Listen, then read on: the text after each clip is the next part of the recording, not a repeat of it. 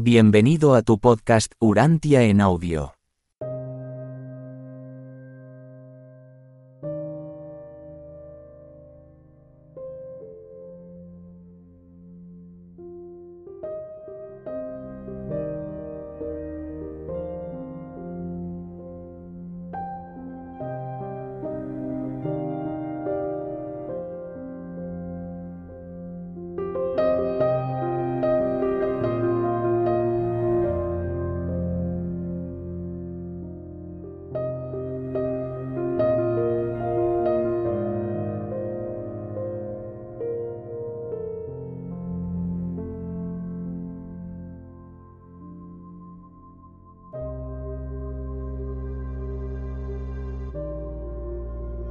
Escrito 140. La ordenación de los doce. Poco antes del mediodía del domingo 12 de enero del año 27, después de Cristo, Jesús congregó a los apóstoles para ordenarlos como predicadores públicos del Evangelio del Reino. Los doce esperaban que se les llamase casi en cualquier momento, así que esa mañana no se habían alejado mucho de la costa para pescar.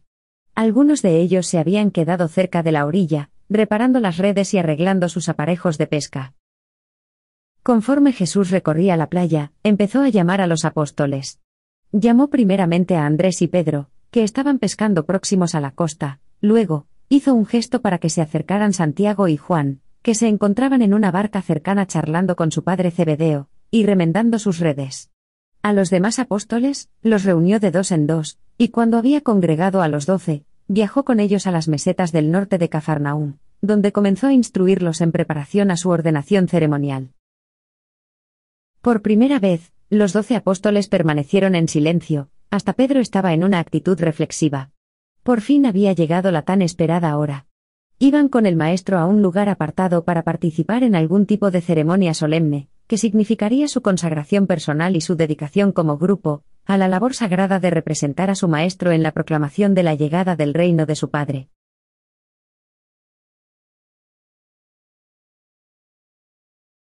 ¡1!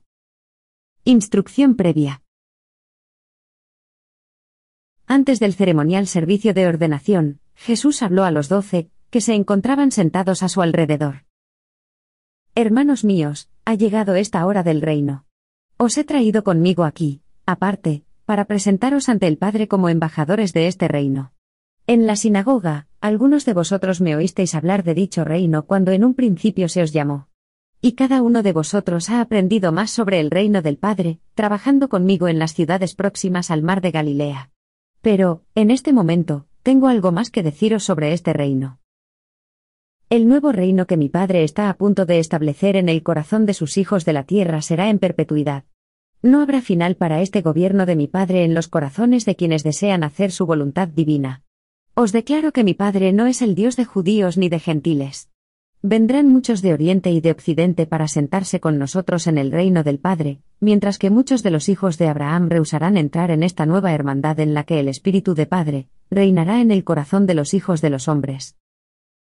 El poder de este reino consistirá, no en la fuerza de los ejércitos ni en el poderío de las riquezas, sino más bien en la gloria del Espíritu Divino que vendrá a enseñar a las mentes, y a regir en el corazón de los ciudadanos renacidos de este reino celestial, de los hijos de Dios. Esta es la hermandad de amor donde impera la rectitud, y cuya consigna será, en la tierra paz y buena voluntad para con los hombres. Este reino, que muy pronto saldréis a proclamar, es el deseo de los hombres de buena voluntad de todas las eras, la esperanza de toda la tierra, y el cumplimiento de las sabias promesas de todos los profetas.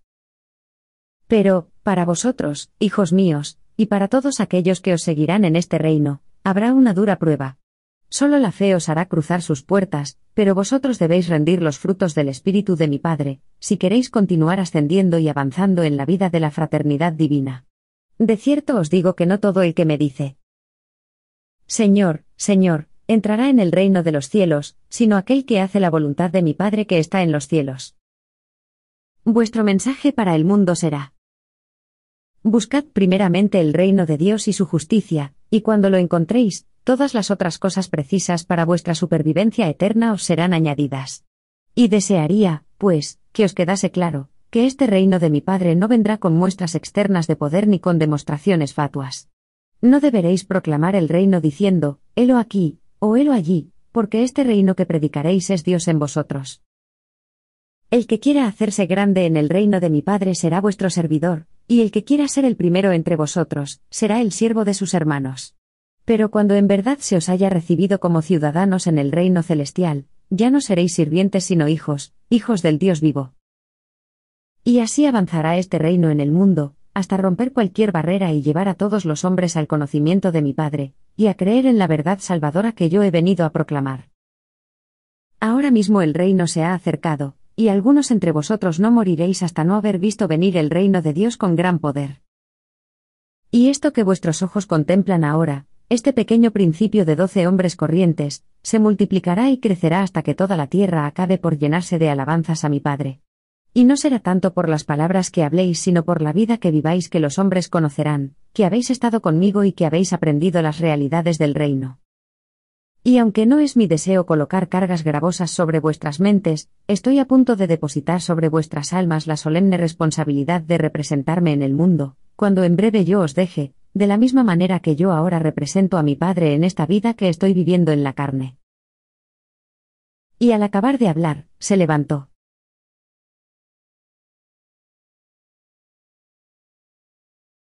—2. La ordenación. Jesús pidió ahora a los doce mortales que acababan de escuchar su proclamación del reino que se arrodillaran formando un círculo a su alrededor. Entonces, el Maestro colocó las manos sobre la cabeza de cada uno de los apóstoles, comenzando con Judas Iscariote y terminando con Andrés. Cuando los bendijo, extendió sus manos y oró. Padre mío, traigo ahora ante ti a estos hombres, mis mensajeros. Entre nuestros hijos de la tierra, he elegido a estos doce para que salgan al mundo y me representen, al igual que yo vine para representarte a ti. Ámalos y está tú con ellos como me has amado y has estado conmigo. Y ahora, Padre mío, concede sabiduría a estos hombres, mientras yo confío todos los asuntos del reino venidero en sus manos. Y quisiera, si es tu voluntad, quedarme algún tiempo en la tierra para poder ayudarlos en su labor por el bien del reino. Y de nuevo, Padre mío, te doy las gracias por estos hombres, y los encomiendo a tu cuidado, a la vez que yo sigo adelante para acabar la obra que me has encargado. Cuando Jesús terminó de orar, cada uno de los apóstoles permaneció en su sitio con la cabeza inclinada. Y pasaron muchos minutos antes de que incluso Pedro se atreviese a alzar la mirada para mirar al Maestro. Uno a uno abrazaron a Jesús, pero nadie dijo nada. Un gran silencio invadió aquel lugar mientras que una multitud de seres celestiales contemplaban desde lo alto, esta solemne y sagrada escena, el creador de un universo que ponía los asuntos de la hermandad divina del hombre bajo la dirección de unas mentes humanas.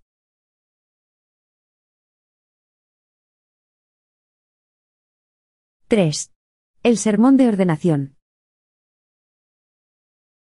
Entonces Jesús habló y dijo, Ahora, que sois embajadores del reino de mi Padre, os habéis convertido, pues, en una clase de hombres separada, y distinta de todos los demás hombres de la tierra. Ya no sois hombres entre los hombres, sino que seréis, entre las criaturas ignorantes de este oscuro mundo, ciudadanos iluminados de otro país celestial.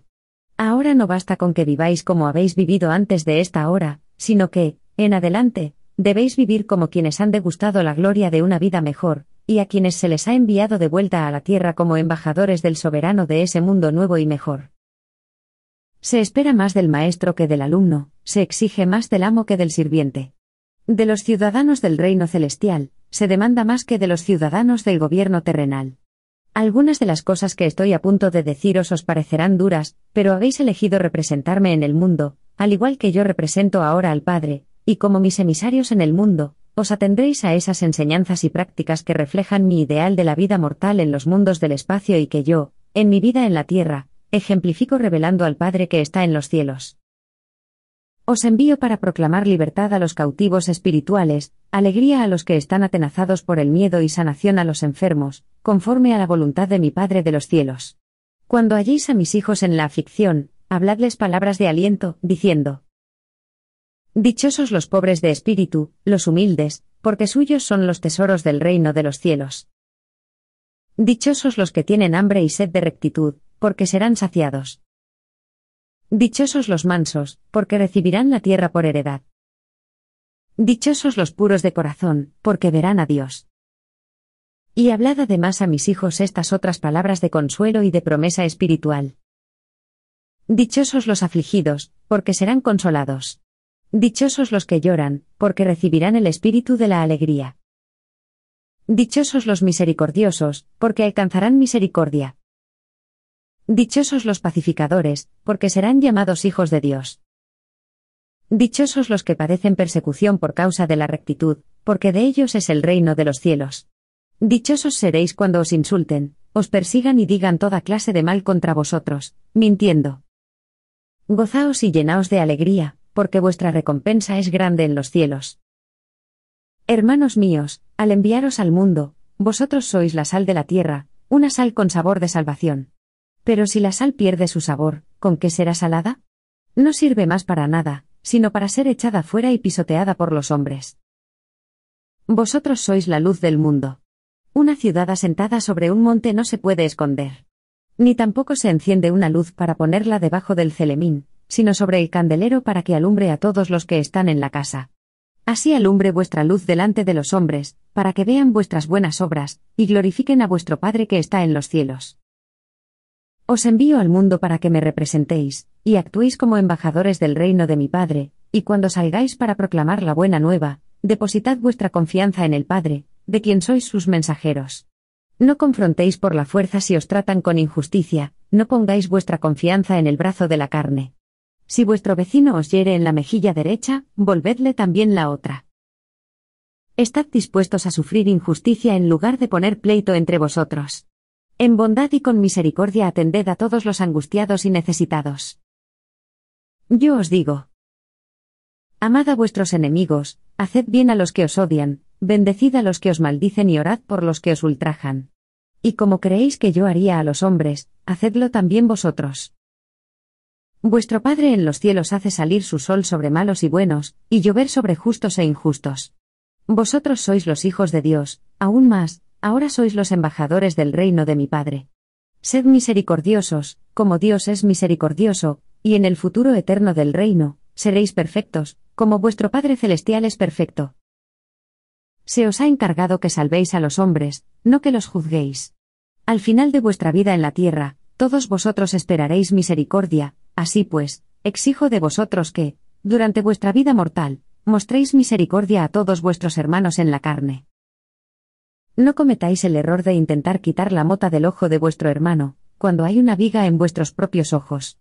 Y habiendo primeramente quitado la viga de los vuestros, podréis ver mejor cómo quitar la mota del ojo de vuestro hermano. Percibid la verdad claramente, vivid sin temor la vida recta, y así seréis mis apóstoles y los embajadores de mi Padre. Habéis oído decir. Si el ciego guía al ciego, ambos caerán en el hoyo. Si queréis guiar otros al reino, vosotros mismos debéis caminar en la clara luz de la verdad viva. En todos los asuntos del reino, os exhorto a que mostréis juicio justo e intensa sabiduría.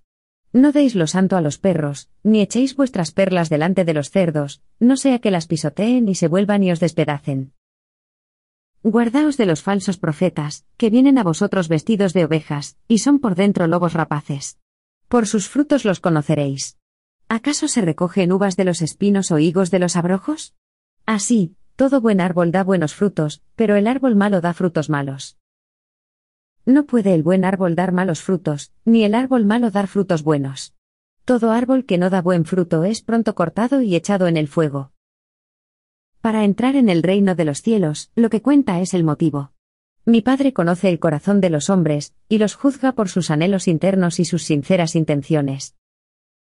Muchos me dirán en aquel gran día del juicio del reino. No profetizamos en tu nombre, y en tu nombre echamos fuera demonios y en tu nombre hicimos obras portentosas? Pero les tendré que decir, nunca os conocí. Apartaos de mí, falsos maestros. Pero a cualquiera que oye estas palabras, y cumpla con sinceridad el cometido de representarme ante los hombres como yo he representado a mi Padre ante vosotros, hallará amplia y generosa entrada en mi servicio y en el reino del Padre Celestial. Los apóstoles nunca antes habían oído hablar a Jesús de este modo, pues lo hacía como quien tiene autoridad suprema. Bajaron de la montaña sobre el atardecer, pero nadie hizo ninguna pregunta a Jesús.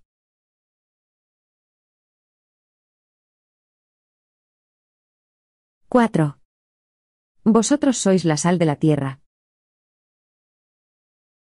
El llamado Sermón de la Montaña no es el Evangelio de Jesús.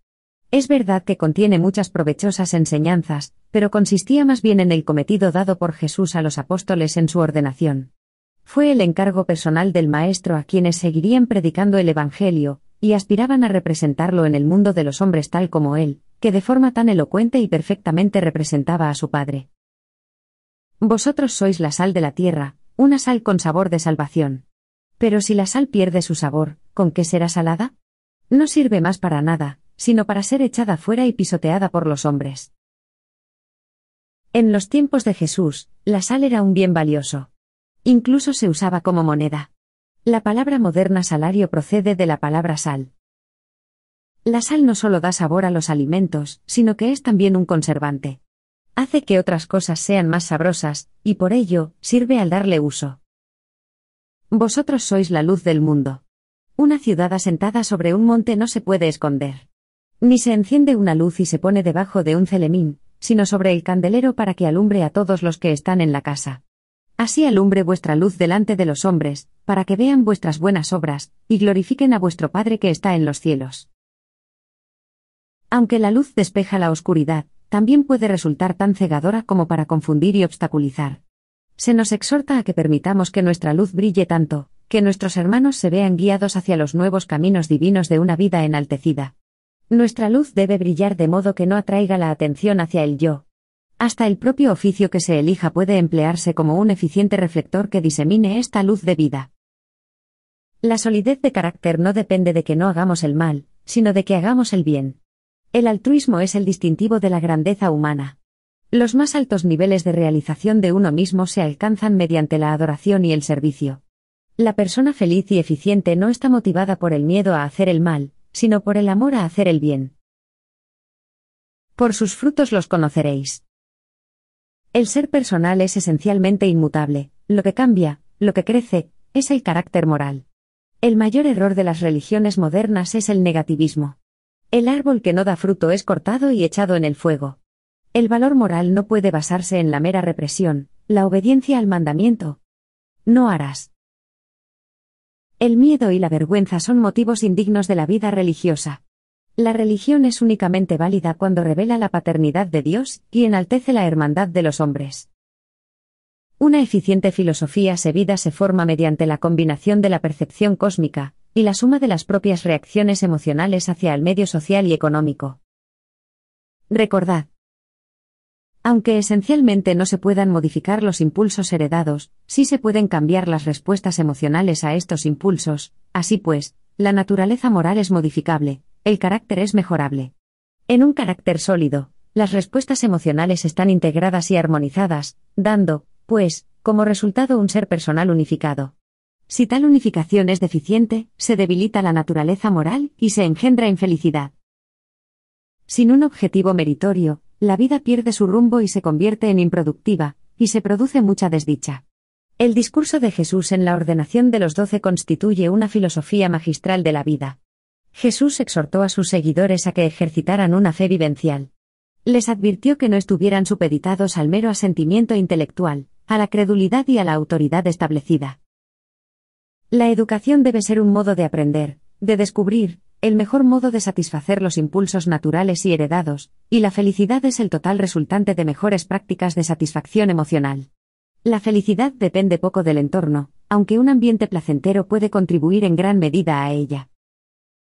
Realmente, el anhelo de cualquier mortal es ser una persona completa, ser perfecto como el Padre de los cielos es perfecto, y dicho logro es posible porque, en definitiva, el universo es verdaderamente paternal.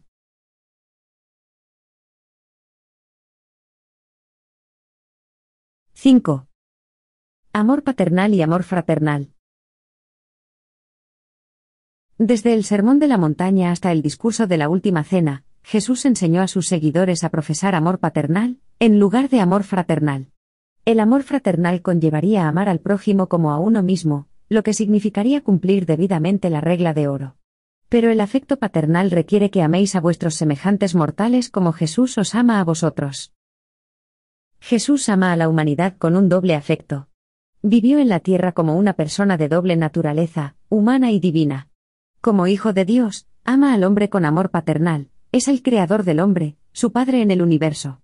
Como hijo del hombre, Jesús ama a los mortales como un hermano, verdaderamente fue un hombre entre los hombres. Jesús no esperaba que sus seguidores manifestaran un amor fraternal que fuese imposible de poner en práctica, pero sí esperaba que se esforzaran por ser como Dios, perfectos como el Padre de los cielos es perfecto, que mirasen al hombre como Dios mira a sus criaturas y pudieran, por lo tanto, comenzar a amar a los hombres como Dios los ama, empezar a expresar un afecto paternal. Durante sus exhortaciones a los doce apóstoles, Jesús pretendió revelar este nuevo concepto del amor paternal, recurriendo a determinadas actitudes emocionales que permiten a una persona realizar muchas adaptaciones sociales al entorno. El maestro presentó este memorable discurso llamando la atención hacia cuatro actitudes de fe, como preludio de la posterior descripción de sus cuatro reacciones trascendentales y supremas, de amor paternal en comparación con las limitaciones del mero amor fraternal. Habló primeramente de quienes eran pobres de espíritu, tenían sed de justicia, permanecen en mansedumbre y eran de corazón limpio. De estos mortales que perciben el espíritu cabría esperar que lograsen tales niveles de abnegación divina, como para tratar de llevar a cabo el magnífico ejercicio del afecto paternal, que, incluso en su aflicción, estarían facultados para mostrar misericordia, fomentar la paz y padecer persecuciones, y en todas estas situaciones difíciles, amar con un amor paternal incluso a una humanidad poco hermosa. El afecto de un padre puede alcanzar unos niveles de devoción que trasciendan inmensurablemente el afecto de un hermano. La fe y el amor de estas bienaventuranzas refuerzan el carácter moral y generan felicidad. El miedo y la ira debilitan el carácter y destruyen la felicidad. Este memorable sermón se inició en un tono de dicha. 1. Dichosos los pobres de espíritu, los humildes. Para un niño, la felicidad significa satisfacer un deseo placentero inmediato. El adulto está dispuesto a sembrar las semillas de la abnegación a fin de poder recolectar más tarde una felicidad mayor. En los tiempos de Jesús y desde entonces, la felicidad se ha relacionado demasiado frecuentemente con la idea de la posesión de las riquezas. En la historia del fariseo y del publicano que oraban en el templo, uno de ellos se sentía rico en espíritu, era egocéntrico, el otro se sentía pobre de espíritu, era humilde. Uno era autosuficiente, el otro estaba abierto a aprender y buscaba la verdad. Los pobres de espíritu tienen como meta la riqueza espiritual, Dios. Y estos buscadores de la verdad no tienen que esperar sus recompensas en un futuro distante, se les recompensa ahora. Encuentran el reino de los cielos en sus propios corazones, y vivencian ahora esa felicidad. 2. Dichosos los que tienen hambre y sed de rectitud, porque serán saciados. Solo los que se sienten pobres de espíritu tienen hambre de rectitud. Solo los humildes buscan la fuerza divina y anhelan el poder espiritual. Si bien, es muy peligroso practicar intencionadamente el ayuno espiritual con el objeto de aumentar el apetito por los dones espirituales. El ayuno físico se vuelve peligroso a los cuatro o cinco días, porque existe propensión a perder el deseo por los alimentos. Un largo periodo de ayuno, ya sea físico o espiritual, hace que el hambre desaparezca. Experimentar rectitud es un placer, no un deber. La rectitud de Jesús se basa en la dinámica del amor, en el afecto paterno-fraternal. No es el tipo de rectitud negativa o no lo hagas. ¿Cómo se puede sentir hambre de algo negativo, de algo que no se hace? No es fácil enseñar estas dos primeras bienaventuranzas a una mente infantil, pero la mente madura debería ser capaz de captar su trascendencia.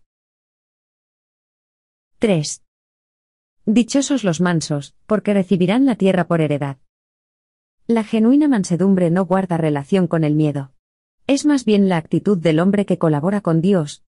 Hágase tu voluntad. Incluye la paciencia y la indulgencia, y está motivada por la fe inquebrantable en un universo ordenado y afable. La mansedumbre ejerce dominio sobre cualquier tentación de rebelarse contra el gobierno divino. En Urantia, la mansedumbre de Jesús fue la idónea, y heredó un universo inmenso. 4. Dichosos los puros de corazón, porque ellos verán a Dios. La pureza espiritual no es una cualidad negativa, excepto que está exenta de desconfianza y agravio. Al aludir a la pureza, Jesús no intentaba abordar exclusivamente las actitudes sexuales del hombre. Se refería más a esa fe que el hombre debe tener en su prójimo, esa fe que un padre deposita en su hijo, y que le permite amar a sus semejantes, tal como un padre los amaría. El amor de un padre no tiene necesidad de consentir, y no tolera el mal, no obstante, es siempre confiado. El amor paternal tiene un único propósito, y siempre busca lo mejor del hombre, esa es la actitud de un auténtico padre. Ver a Dios, por la fe, significa adquirir una verdadera percepción espiritual. Y la percepción espiritual favorece la guía del modelador y ambos, en último término, aumentan la conciencia de Dios. Cuando conoces al Padre, se ratifica tu filiación divina, y puedes amar más y más a cada uno de tus hermanos en la carne, no solo como un hermano, con amor fraternal, sino también como un padre, con afecto paternal. Es fácil impartir este consejo incluso a un niño.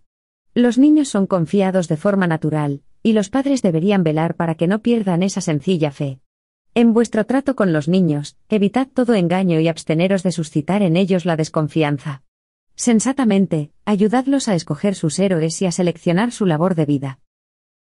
Y entonces, Jesús siguió instruyendo a sus seguidores en el logro del principal propósito de cualquier empeño humano, la perfección, e incluso de la divina.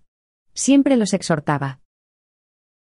Sed vosotros perfectos, como vuestro Padre que está en los cielos es perfecto. No urgía a los doce a que amaran al prójimo como a sí mismos, algo que habría significado un logro encomiable, y habría puesto de manifiesto la realización del amor fraternal. Los exhortaba, en cambio, a que amaran a su prójimo como él los había amado a ellos, con un afecto paternal al igual que fraternal. Y lo ilustró destacando cuatro resultados supremos del amor paternal. 1. Dichosos los afligidos, porque serán consolados. El llamado sentido común o la lógica más plausible jamás plantearían que la felicidad pudiese provenir de la aflicción. Pero Jesús no se refería a la aflicción externa u ostentosa, sino que aludía a un sentimiento emotivo de ternura. Es un grave error enseñar a los niños y a los jóvenes, que es impropio de los hombres mostrar ternura o exteriorizar, de alguna manera, emociones o sufrimientos físicos. La compasión es una cualidad valiosa tanto del hombre como de la mujer. No es necesario ser insensible para ser varonil. Se trata de la forma equivocada de crear hombres valerosos. Los grandes hombres del mundo no han tenido miedo de manifestar su aflicción. Moisés, el doliente, fue un hombre más grande que Sansón o Goliat. Fue un formidable líder, pero también un hombre dotado de mansedumbre. Ser sensible y receptivo a las necesidades humanas genera una felicidad genuina y perdurable, a la vez que estas actitudes amables salvaguardan al alma de la acción destructiva de la ira, el odio y la desconfianza. 2. Dichosos los misericordiosos, porque alcanzarán misericordia. Aquí la misericordia designa la altura, y la profundidad y la anchura del grado de amistad más verdadero, la benevolencia. Algunas veces, la misericordia puede ser pasiva, pero aquí es activa y dinámica, el amor supremo de un padre. A un padre amoroso no le resulta difícil perdonar a su hijo, incluso muy repetidas veces. Y en un niño no consentido, el impulso a aliviar el sufrimiento de los demás es natural. Los niños, cuando tienen la edad suficiente, son generalmente bondadosos y compasivos como para apreciar las circunstancias reales de la vida. 3. Dichosos los pacificadores, porque serán llamados hijos de Dios. Quienes oían a Jesús anhelaban tener líderes que los liberaran militarmente, no pacificadores. Pero la paz de Jesús no es un tipo de paz pacífico ni negativo. Ante las pruebas y las persecuciones, Él dijo, Mi paz os dejo. No se turbe vuestro corazón ni tenga miedo. Esta es la paz que evita conflictos devastadores. La paz personal que integra el ser personal. La paz social previene el miedo, la codicia y la ira. La paz política impide los antagonismos raciales, el recelo entre las naciones y la guerra. La construcción de la paz sana la desconfianza y el recelo. Resulta fácil enseñar a los niños a obrar como pacificadores. Disfrutan con el trabajo en equipo, les gusta jugar juntos. El maestro dijo en otro momento. Todo el que quiera salvar su vida, la perderá, y todo el que pierda su vida la hallará. 4. Dichosos los que padecen persecución por causa de la rectitud, porque de ellos es el reino de los cielos. Dichosos seréis cuando os insulten, os persigan y digan toda clase de mal contra vosotros, mintiendo. Gozaos y llenaos de alegría, porque vuestra recompensa es grande en los cielos. Muy a menudo la persecución sigue a la paz. Pero la gente joven y los adultos valerosos jamás huyen de las dificultades o del peligro. Nadie tiene mayor amor que este, que uno ponga su vida por sus amigos. Y el amor paternal puede hacer todo esto ampliamente, algo que apenas puede asumir el amor fraternal. Y siempre ha sido el progreso la cosecha final de la persecución. Los niños siempre responden a cualquier cosa que desafíe su valentía. La juventud está siempre dispuesta a aceptar un reto. Y cualquier niño debe aprender pronto a sacrificarse. Y así, se pone de manifiesto que las bienaventuranzas del Sermón de la Montaña se basan en la fe y en el amor, y no en la ley, o en la ética y el deber. El amor paternal se complace en devolver bien por mal, en hacer el bien en represalia por la injusticia.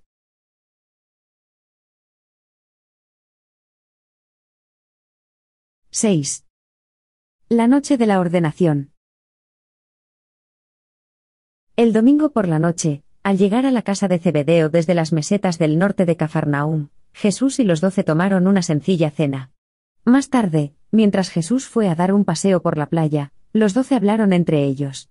Tras una breve charla, mientras los gemelos encendían un pequeño fuego que los calentase y les diese más luz, Andrés fue a buscar a Jesús, y cuando llegó a él, le dijo, Maestro, mis hermanos son incapaces de comprender lo que has dicho sobre el reino.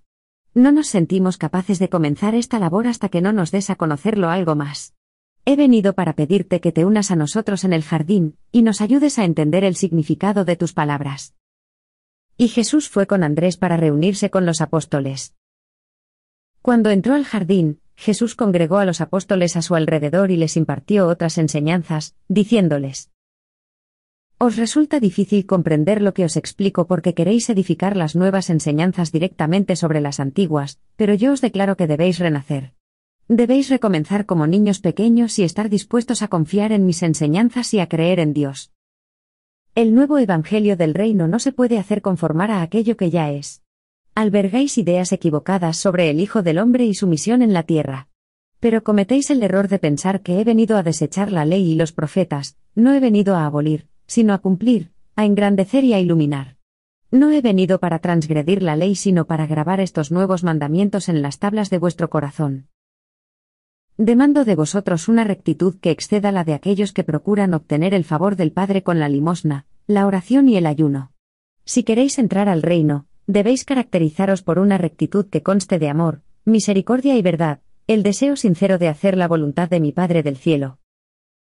Entonces, Simón Pedro dijo, Maestro, si tienes un nuevo mandamiento, nos gustaría oírlo. Revélanos el nuevo camino. Jesús respondió a Pedro. Habéis oído decir de quienes enseñan la ley. No matarás, que cualquiera que mate se someterá a juicio. Pero yo miro más allá del acto, para desvelar el motivo. Os declaro que cualquiera que se enoje con su hermano tiene peligro de condena. Aquel que alimenta el odio en su corazón, y planea en su mente la venganza corre el riesgo de ser culpable de juicio.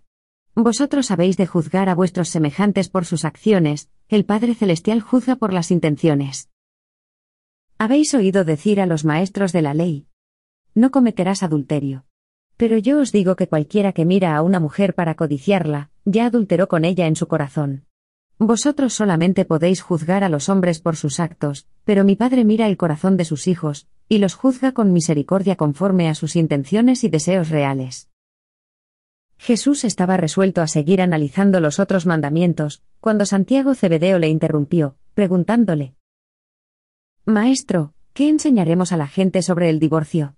¿Permitiremos que un hombre divorcie a su mujer tal como Moisés dispuso? Cuando Jesús oyó esta pregunta, dijo, No he venido para legislar sino para iluminar. No he venido para reformar los reinos de este mundo, sino más bien para instaurar el reino de los cielos.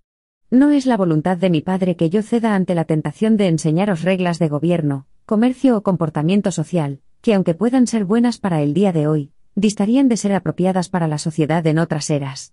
Estoy en la tierra solamente para confortar las mentes, liberar los espíritus y salvar las almas de los hombres. Pero, sobre esta cuestión del divorcio, Diré que aunque Moisés mostrara su favor hacia tales cosas, no era así en los tiempos de Adán y en el jardín. Después de que los apóstoles hablaran brevemente entre ellos, Jesús añadió, Siempre debéis reconocer las dos perspectivas de cualquier conducta mortal, la humana y la divina, los caminos de la carne y la vía del espíritu, la estimación del tiempo y el punto de vista de la eternidad.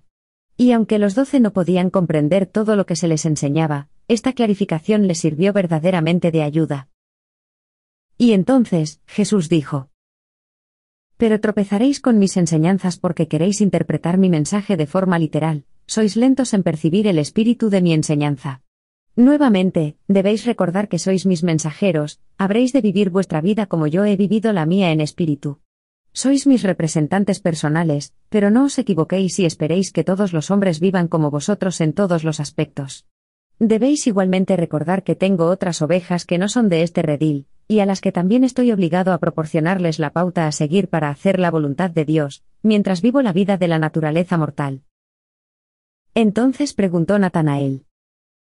Maestro, ¿no daremos cabida a la justicia? La ley de Moisés dice, ojo por ojo y diente por diente. ¿Qué diremos nosotros? Y Jesús contestó. Vosotros devolveréis bien por mal. Mis mensajeros no deben pelear con los hombres, sino mostrarle afabilidad. Vuestra regla no será, con la medida con que medís se os medirá. Los gobernantes de los hombres pueden tener estas leyes, pero en el reino no es así, la misericordia siempre dictará vuestro juicio y el amor vuestro proceder. Si lo que digo os parece duro, todavía podéis volveros atrás. Si encontráis que los requisitos del apostolado son demasiado exigentes, podéis regresar al sendero menos estricto del discipulado. Al escuchar estas sorprendentes palabras, los apóstoles se apartaron a un lado durante un rato, pero regresaron pronto, y Pedro dijo, Maestro, queremos continuar contigo, ninguno de nosotros dará marcha atrás. Estamos totalmente preparados para pagar el sobreprecio, beberemos de la copa. Queremos ser apóstoles y no meramente discípulos. Cuando Jesús oyó esto, dijo, Estad dispuestos, pues, a asumir vuestra responsabilidad y a seguirme. Haced vuestras buenas obras en secreto, cuando deis limosna, que no sepa vuestra mano izquierda lo que hace vuestra derecha. Cuando oréis, iros a solas y no empleéis repeticiones vanas ni frases sin sentido. Recordad siempre que el Padre sabe de vuestras necesidades antes de que se las pidáis.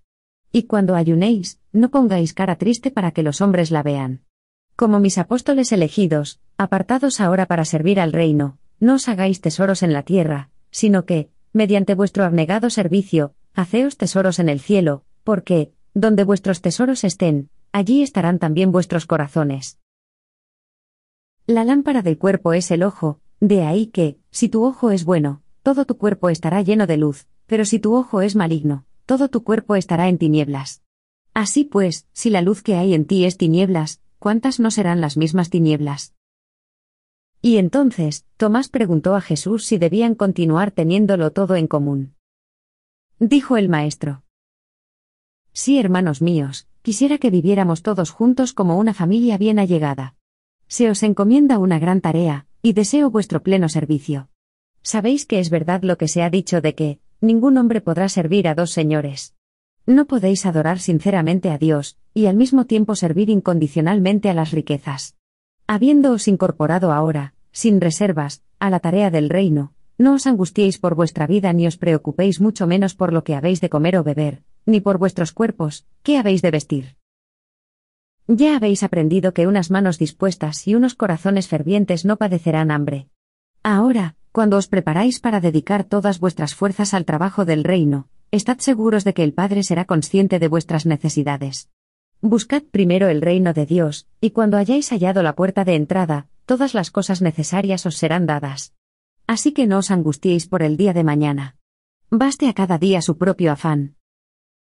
Cuando vio que estaban todos dispuestos a pasar la noche en vela haciendo preguntas, Jesús les dijo, Hermanos míos, sois vasijas de barro, es mejor que os vayáis a descansar, y así estaréis listos para el trabajo de mañana. Pero el sueño se había ido de sus ojos. Pedro se aventuró a pedir a su maestro. Solo una breve charla privada contigo. No es que quiera ocultar nada de mis hermanos, pero mi espíritu está turbado y sí, tal vez, merezco una reprimenda de mi maestro, podría soportarla mejor a solas contigo.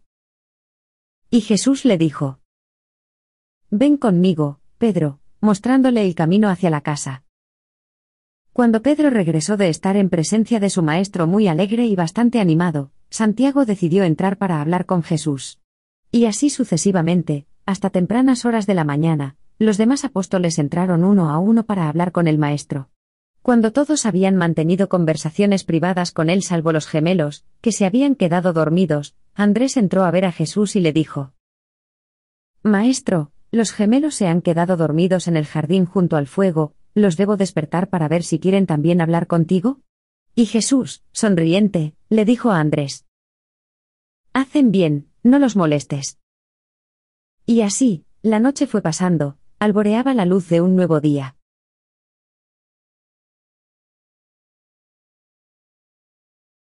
—7.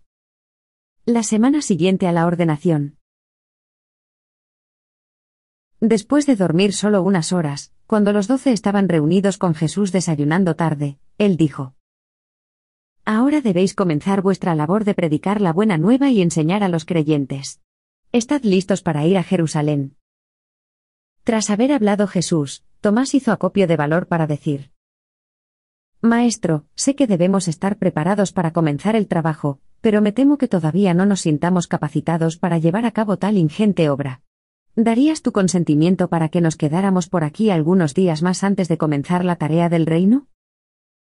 Y cuando Jesús vio que esa misma aprehensión se había adueñado de todos los apóstoles, dijo, Será como habéis pedido, estaremos aquí hasta el día del Sabbat. Semanas tras semanas llegaban a Bethsaida pequeños grupos de fervorosos buscadores de la verdad, junto a otros simplemente curiosos para ver a Jesús. Las noticias sobre él ya se habían extendido por toda la región, llegaban grupos de personas deseosas de saber desde ciudades tan lejanas como Tiro, Sidón, Damasco, Cesarea y Jerusalén.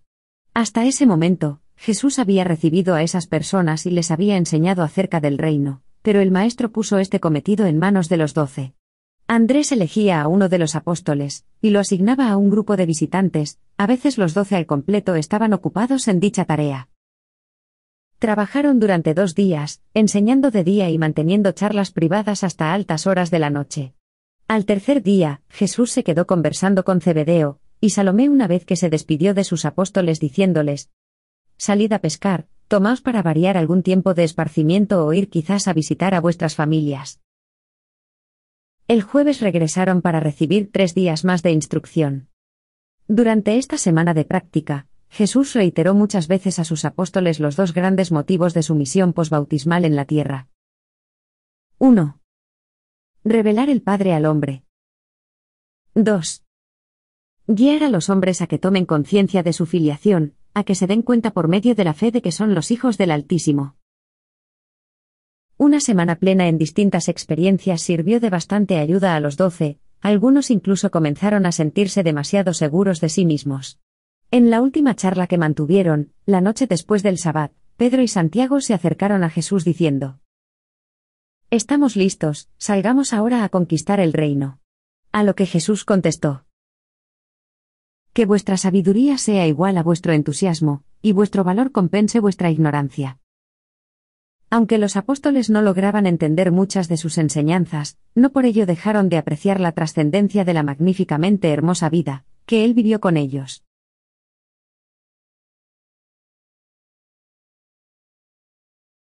8.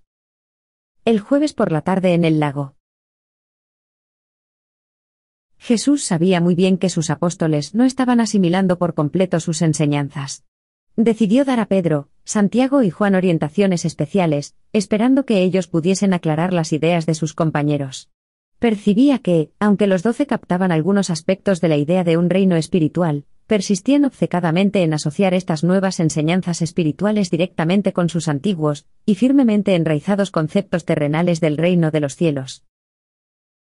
Para ellos, el reino de los cielos significaba la restauración del trono de David, y el restablecimiento de Israel en la tierra como poder temporal. Así pues, el jueves por la tarde, Jesús, con Pedro, Santiago y Juan, se alejó en barca de la costa para hablarles de los asuntos del reino. La instructiva charla, que duró cuatro horas, consistió en decenas de preguntas y respuestas, y para facilitar la explicación de su contenido, se podría reorganizar el resumen de esta crucial tarde siguiendo el relato de los hechos tal como Simón Pedro, se los expuso a su hermano Andrés a la mañana siguiente. 1. Hacer la voluntad del Padre. Las enseñanzas de Jesús de confiar en los atentos cuidados del Padre Celestial no conllevaban un fatalismo ciego y pasivo. Esa tarde, citó, dándole su aprobación, un antiguo dicho hebreo. Si alguno no quiere trabajar, tampoco coma. Se refirió a su propia experiencia para ejemplificar suficientemente sus enseñanzas. Sus preceptos sobre la confianza en el Padre no deben considerarse sobre la base de las condiciones sociales o económicas de los tiempos modernos, o de ninguna otra era. Sus enseñanzas constituyen los principios ideales para vivir cerca de Dios en todas las eras y en todos los mundos. Jesús explicó claramente a los tres la diferencia entre los requisitos exigidos del apostolado y del discipulado. E incluso entonces, no prohibió a los doce que fuesen prudentes y previsores. No se oponía a la previsión sino a la ansiedad, a la angustia. Instruía en la sumisión activa y alerta a la voluntad de Dios. En respuesta a muchas de las preguntas de los tres apóstoles sobre la frugalidad y el ahorro, se limitó a ponerles de relieve su vida como carpintero, fabricante de embarcaciones y pescador, y su minuciosa organización de los doce. Procuró dejarles claro que el mundo no debía considerarse un enemigo, que las circunstancias de la vida son parte de un plan divino que obra en conjunción con los hijos de Dios. A Jesús le fue muy difícil hacerles comprender su práctica personal de la no confrontación. Se oponía tajantemente a defenderse a sí mismo, y a los apóstoles les dio la impresión de que le hubiese gustado que ellos siguieran esa misma norma. Les enseñó a no confrontar el mal, a no combatir la injusticia o la injuria, pero no enseñó tolerancia pasiva a la maleficencia. Y esa tarde les puso de manifiesto que aprobaba el castigo social de los malvados y los delincuentes, y que el gobierno civil debía emplear algunas veces la fuerza para mantener el orden social y ejercer la justicia. Nunca dejó de alertar a sus discípulos contra la perniciosa práctica de la represalia, no consentía la venganza, la idea del ajuste de cuentas. Reprobaba que se guardase rencor. Desautorizaba la idea de ojo por ojo y diente por diente. Desaprobaba cualquier noción de venganza privada y personal, dejando estas cuestiones en manos del gobierno civil, por una parte, y al juicio de Dios, por otra. Indicó claramente a los tres que sus enseñanzas se aplicaban a los seres humanos a nivel individual, y no al Estado. Resumió las enseñanzas impartidas hasta ese momento sobre estas cuestiones de la siguiente manera. Amad a vuestros enemigos, recordad las exigencias morales de la hermandad de los hombres. La inutilidad del mal. Una ofensa no se enmienda con la venganza. No cometáis el error de luchar contra el mal con sus propias armas. Tened fe, confianza en el triunfo futuro de la justicia divina y de la bondad eterna. 2. Actitud política.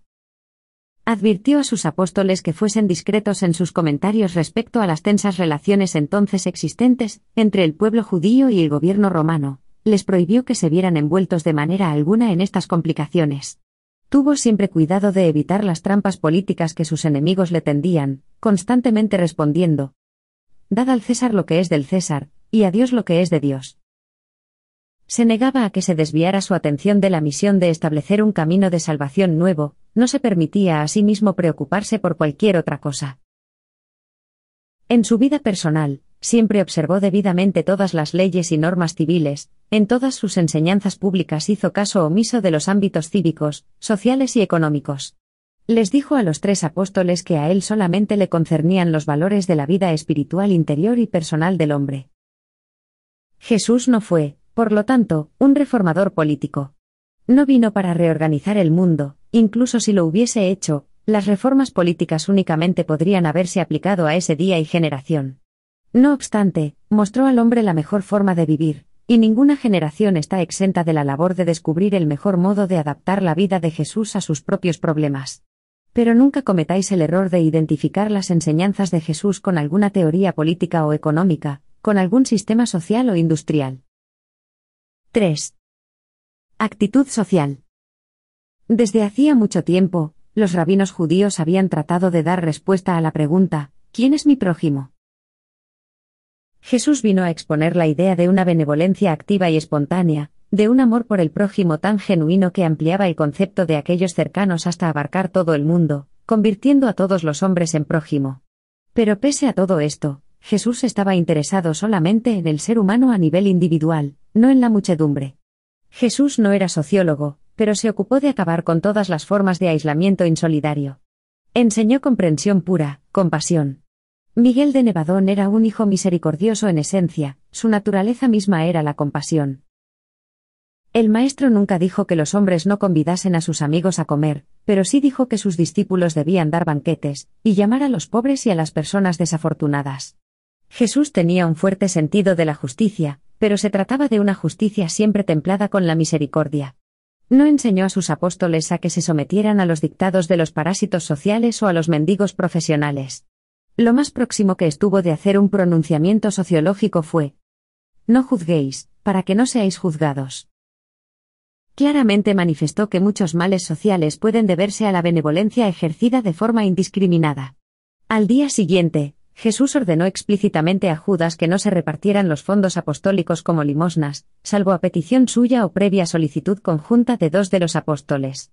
En todos estos asuntos, Jesús acostumbraba a decir, Sed astutos como serpientes pero inocentes como palomas. En cualquier situación social su propósito era enseñar paciencia, tolerancia y perdón.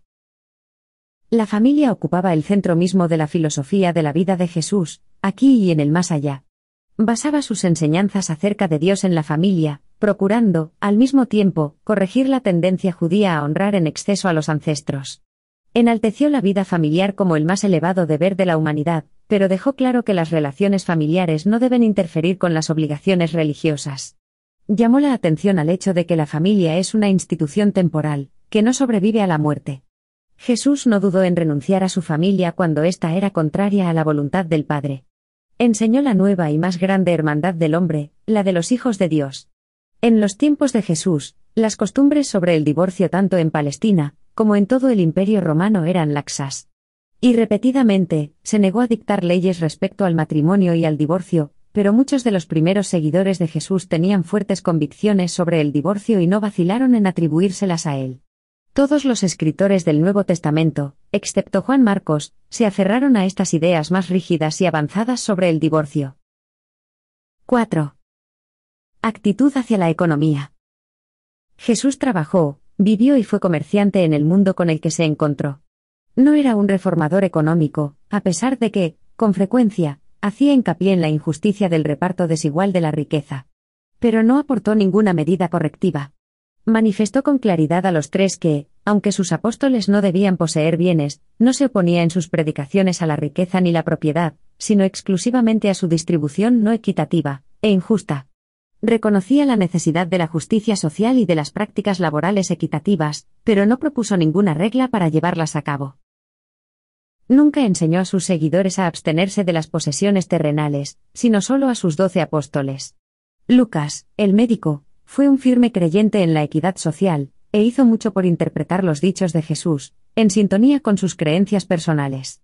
Jesús jamás mandó personalmente a sus discípulos a que siguieran un modo de vida comunitario, no se pronunció de manera alguna sobre este tipo de cuestiones. A menudo, Jesús advertía a quienes le seguían, contra la avaricia, afirmando que la felicidad de un hombre no consiste en la abundancia de sus posesiones materiales. Reiteraba continuamente, ¿Qué aprovecha al hombre si gana todo el mundo y pierde su propia alma? No atacó directamente a la propiedad privada, pero de cierto insistió en que era eternamente esencial que los valores espirituales fuesen prioritarios. Con posterioridad, en sus enseñanzas, procuró corregir muchas de las nociones equivocadas que se albergaban en Urantia sobre la vida contando, en el transcurso de su ministerio público, numerosas parábolas. Jesús nunca tuvo la intención de formular teorías económicas, sabía bien que en cada época se debía encontrar el remedio a los problemas presentes. Y si hoy en día, Jesús estuviera en la tierra, viviendo su vida en la carne, constituiría una gran decepción para una mayoría de los hombres y mujeres buenos, por la sencilla razón de que no se posicionaría en las disputas políticas, sociales o económicas de los tiempos presentes se mantendría majestuosamente al margen, mientras os enseñaba cómo perfeccionar vuestra vida espiritual interior, a fin de capacitaros mucho más para hallar la solución a vuestros problemas puramente humanos. Jesús querría que todos los hombres se semejasen a Dios, y entonces, benévolamente, aguardaría cerca de ellos mientras estos hijos de Dios resolviesen sus propios problemas sociales, políticos y económicos. No denunciaba la riqueza, sino lo que la riqueza ocasiona a la mayor parte de sus adeptos. El jueves por la tarde, y por primera vez, Jesús dijo a sus acompañantes que, más bienaventurado es dar que recibir. 5. Religión personal. Vosotros, al igual que le sucedió a sus apóstoles, deberíais poder entender mejor las enseñanzas de Jesús a través de su propia vida. En Urantia, Jesús logró vivir una vida perfecta, y sus excepcionales enseñanzas solo pueden entenderse cuando se concibe esa vida en su inmediato contexto. Es su vida, y no su instrucción a los doce ni los sermones a las multitudes, la que más contribuirá a desvelar el carácter divino y la persona amorosa del Padre. Jesús no arremetió contra las enseñanzas de los profetas hebreos, ni las de los moralistas griegos. El maestro reconocía las muchas cosas buenas que estos grandes pensadores propugnaban, pero había venido a la tierra para enseñar algo más, a que la voluntad del hombre se conformara voluntariamente con la voluntad de Dios. Jesús no quería simplemente dar origen a un hombre religioso, a un mortal que se ocupara por completo de los sentimientos religiosos, y que estuviese motivado solamente por los impulsos espirituales. Si hubieseis puesto vuestra mirada en él una sola vez, habríais sabido que Jesús era un hombre real con gran experiencia en las cosas de este mundo. Las enseñanzas de Jesús en este sentido han sido flagrantemente distorsionadas, y muy tergiversadas a lo largo de los siglos de la era cristiana, también se han desvirtuado las ideas sobre la mansedumbre y la humildad del Maestro. Su vida estaba encaminada a tener un formidable respeto por sí mismo. Solo aconsejaba al hombre que se humillara a sí mismo para poder ser verdaderamente enaltecido, lo que realmente pretendía, era la genuina humildad del hombre ante Dios. Le concedía un gran valor a la sinceridad, a la pureza de corazón, tener un corazón puro. La fidelidad era una virtud cardinal en su valoración del carácter, mientras que la valentía constituía el núcleo de sus enseñanzas. No temáis era su lema, y la persistencia paciente, su ideal de la fuerza del carácter. Las enseñanzas de Jesús constituyen una religión de valor, arrojo y heroísmo. Y fue por ello por lo que eligió, para que lo representaran personalmente, a doce hombres comunes, mayoritariamente pescadores rudos, varoniles y pujantes. Jesús aludió poco a los vicios sociales de su era, raras veces se refirió a la delincuencia moral. Era un maestro positivo de la verdadera virtud. Evitó intencionadamente el método negativo de impartir instrucción, se negaba a divulgar el mal. Ni siquiera fue un reformador moral. Sabía bien, y así lo enseñó a sus apóstoles, que los impulsos sensuales de la humanidad no se reprimen mediante la censura religiosa ni las prohibiciones legales. Las pocas denuncias que hizo iban dirigidas principalmente contra la soberbia, la crueldad, la opresión y la hipocresía. Jesús ni siquiera denunció con rotundidad a los fariseos, como Juan lo hizo. Sabía que muchos de los escribas y fariseos eran honestos de corazón, entendía su esclavizante servidumbre a las tradiciones religiosas. Jesús insistía en hacer primeramente bueno al árbol. A los tres les impresionó que valorase la vida en su totalidad, y no solamente algunas de sus especiales virtudes. Lo que Juan aprendió de este día de enseñanza fue que el núcleo de la religión de Jesús consistía en la adquisición de un carácter compasivo, junto a un ser personal motivado a hacer la voluntad del Padre de los cielos. Pedro logró entender la idea de que el Evangelio que se disponían a proclamar, era realmente un nuevo inicio para toda la raza humana. Con posterioridad, transmitiría esta opinión a Pablo, que, a partir de esta, definiría su doctrina de Cristo como el segundo Adán. Santiago llegó a entender la emocionante verdad de que Jesús quería que sus hijos de la tierra vivieran como si fuesen, pues, ciudadanos del reino celestial, tal como llegaría a realizarse por completo en la tierra. Jesús sabía que cada hombre era diferente, y así se lo enseñó a sus apóstoles. Constantemente los exhortaba a que se abstuvieran de intentar adaptar a los discípulos y creyentes a un patrón fijo.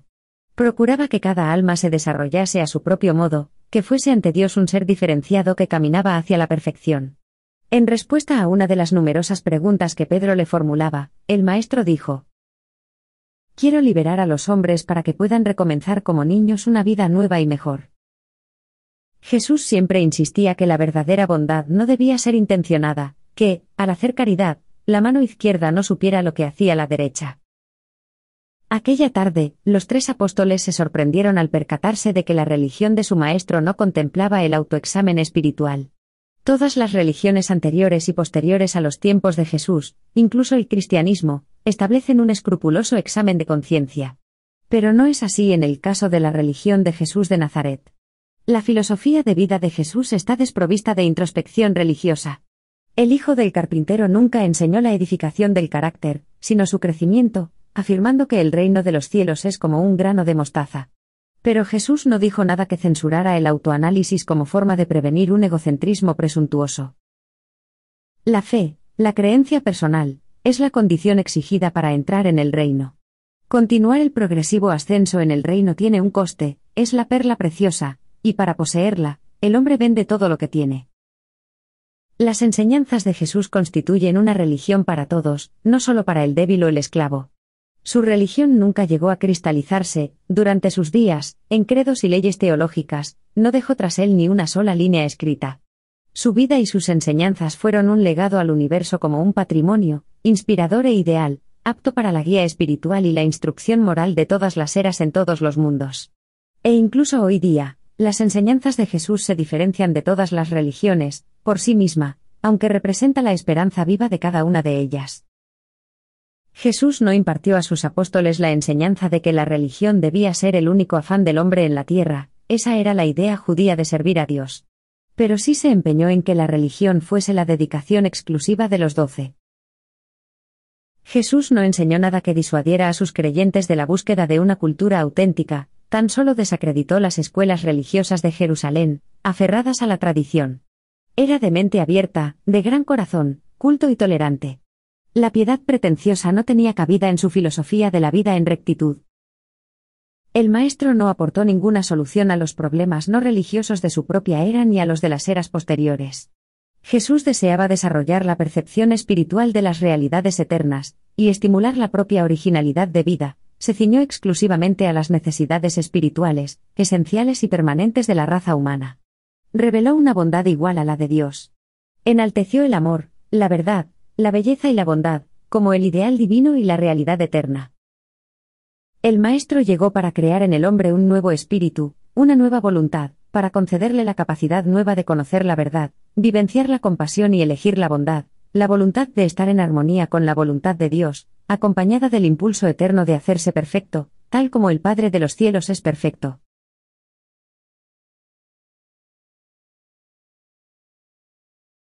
¡9!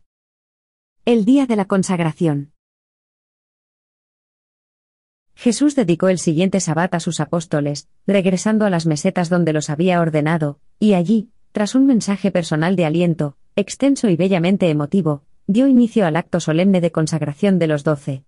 Esa tarde del sabbat, en la ladera de la colina, Jesús reunió a los apóstoles a su alrededor, y los puso en las manos de su Padre Celestial, como preparación para el día en el que se viese abocado a dejarlos solos en el mundo.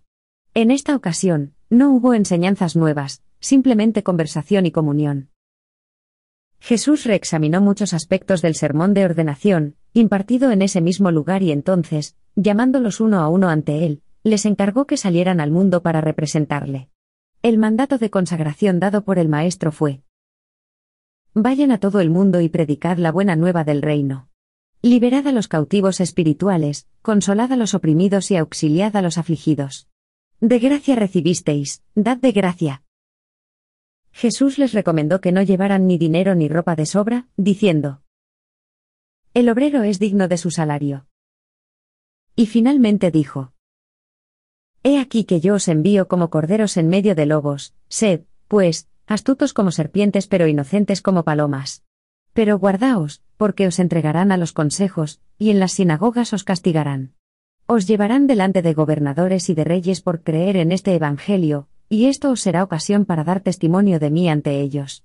Y cuando os presenten a juicio, no os preocupéis por lo que habéis de decir, porque el Espíritu de mi Padre habita en vosotros, y hablará en ese momento a través de vosotros. A algunos os darán muerte, y antes de que establezcáis el reino en la tierra, seréis odiados por muchos pueblos por causa de este Evangelio, pero no temáis, yo estaré con vosotros, y mi Espíritu os antecederá en todo el mundo. Y la presencia de mi Padre morará en vosotros cuando vayáis primeramente a los judíos y después a los gentiles. Y cuando bajaron de la montaña, volvieron a casa de Zebedeo, en la que se estaban quedando.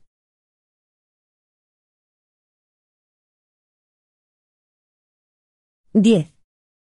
La noche después de la consagración. Esa noche, mientras impartía sus enseñanzas dentro de la casa porque había comenzado a llover, Jesús habló muy extensamente, intentando mostrar a los doce cómo debían ser, no lo que debían hacer. Ellos solo conocían una religión que les imponía hacer determinadas cosas como medio de lograr la rectitud, la salvación. Pero Jesús reiteraba. En el reino, debéis ser rectos para hacer el trabajo. Repitió muchas veces. Sed vosotros perfectos, como vuestro Padre que está en los cielos es perfecto. Todo el tiempo, el Maestro explicaba a sus desconcertados apóstoles que la salvación que había venido a traer al mundo, se conseguía solamente creyendo, mediante la fe sencilla y sincera. Jesús decía. Juan predicó un bautismo de arrepentimiento, de aflicción por la antigua forma de vivir. Vosotros debéis proclamar el bautismo de la fraternidad con Dios. Predicad arrepentimiento a los que lo necesiten, pero a quienes están ya sinceramente buscando entrar al reino, abridles las puertas de par en par, e invitadles a entrar en la gozosa hermandad de los hijos de Dios.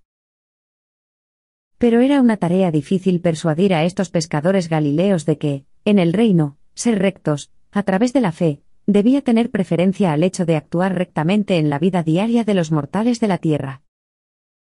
Otro gran obstáculo, en esta labor de enseñar a los doce, era la tendencia que tenían a tomar los principios altamente idealistas y espirituales, de la verdad religiosa y rehacerlos en reglas concretas de conducta personal. Jesús les exponía el bello espíritu de la actitud del alma, pero ellos se empeñaban en transformar tales enseñanzas en normas de comportamiento personal. Muchas veces, cuando estaban seguros de recordar lo que el maestro decía, casi con toda certeza se olvidaban de lo que no decía. Pero, lentamente, ellos asimilaban sus enseñanzas, porque Jesús era todo lo que enseñaba. Lo que no podían conseguir de su instrucción oral, lo adquirían, poco a poco, en su vida con él. No le quedaba claro a los apóstoles que su Maestro estaba viviendo una vida que inspirase espiritualmente a todas las personas de todas las eras, de todos los mundos, de un vasto universo. A pesar de que Jesús se lo mencionaba en ocasiones, los apóstoles no llegaban a entender la idea de que estaba realizando una labor en este mundo, pero para todos los otros mundos de su inmensa creación. Jesús vivió su vida terrenal en Urantia, no para sentar un ejemplo personal de vida humana para los hombres y mujeres de este mundo, sino más bien para establecer un ideal altamente espiritual que sirviera de inspiración, a todos los seres mortales de todos los mundos. Esta misma noche, Tomás le preguntó a Jesús, Maestro, dices que debemos volvernos como niños antes de poder entrar al reino del Padre, y sin embargo, nos has advertido de que no nos dejemos engañar por los falsos profetas, ni que seamos culpables de echar nuestras perlas delante de los cerdos. Así que estoy francamente confundido. No puedo entender tus enseñanzas. Jesús contestó a Tomás. ¿Hasta cuándo habré de soportaros? Persistís en ver todo lo que yo enseño en un sentido literal. Cuando os pedí que os hicierais como niños como precio para entrar al reino, no me refería a que cayerais fácilmente en el engaño, a estar meramente dispuestos a creer, ni tampoco a la rapidez en dar vuestra confianza a complacientes desconocidos. Lo que yo quería que dedujerais con esta ilustración, era la relación entre hijo y padre. Tú eres el hijo, y es en el reino de tu padre donde tratas de entrar.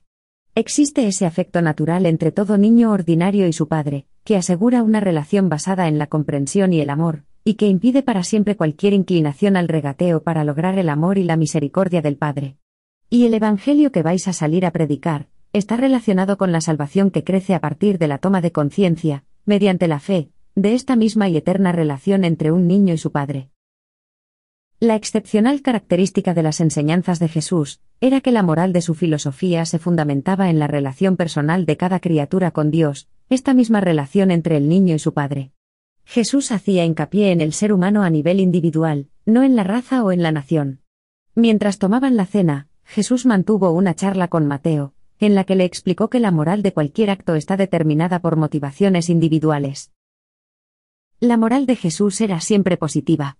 La regla de oro, tal como Jesús la reelaboró, exige un contacto social activo, la regla negativa, más antigua, podía obedecerse en soledad. Jesús despojó de todas las reglas y ceremonias la moral, y la elevó a niveles majestuosos de pensamiento espiritual y de vida verdaderamente en rectitud. Esta nueva religión de Jesús no carecía de sus implicaciones prácticas, pero todo lo que sea de valor práctico a niveles político, social o económico que se pueda encontrar en sus enseñanzas, es el resultado natural de esta experiencia interior del alma, y esta vivencia religiosa personal y genuina se manifiesta como los frutos del Espíritu, espontáneamente, en el ministerio diario. Cuando Jesús y Mateo acabaron de hablar, Simón el celote preguntó. Pero, Maestro, ¿son todos los hombres hijos de Dios? Y Jesús respondió. Sí, Simón, todos los hombres son hijos de Dios, y esa es la buena nueva que proclamaréis. Pero los apóstoles no lograban entender aquella doctrina, era una declaración nueva, insólita y sorprendente. Y fue su deseo de hacerles comprender esta verdad lo que llevó a Jesús a enseñar a sus discípulos, a tratar a todos los hombres como a sus hermanos. Respondiendo a una pregunta de Andrés, el maestro manifestó con claridad que la moral de sus enseñanzas era inseparable de la religión de su propia vida. Enseñaba la moral, no derivada de la naturaleza del hombre, sino de la relación del hombre con Dios. Juan le preguntó a Jesús. Maestro, ¿qué es el reino de los cielos? Y Jesús contestó. El reino de los cielos está compuesto por tres elementos esenciales. Primero, el reconocimiento del hecho de la soberanía de Dios, segundo, la creencia en la verdad de la filiación con Dios, y tercero, la fe en la eficacia del supremo deseo humano de hacer la voluntad de Dios, de semejarse a Dios. Y esta es la buena nueva del Evangelio, que por medio de la fe, cualquier mortal puede poseer estos tres elementos necesarios para la salvación. Y ya la semana de espera había acabado, y se prepararon para partir hacia Jerusalén a la mañana siguiente.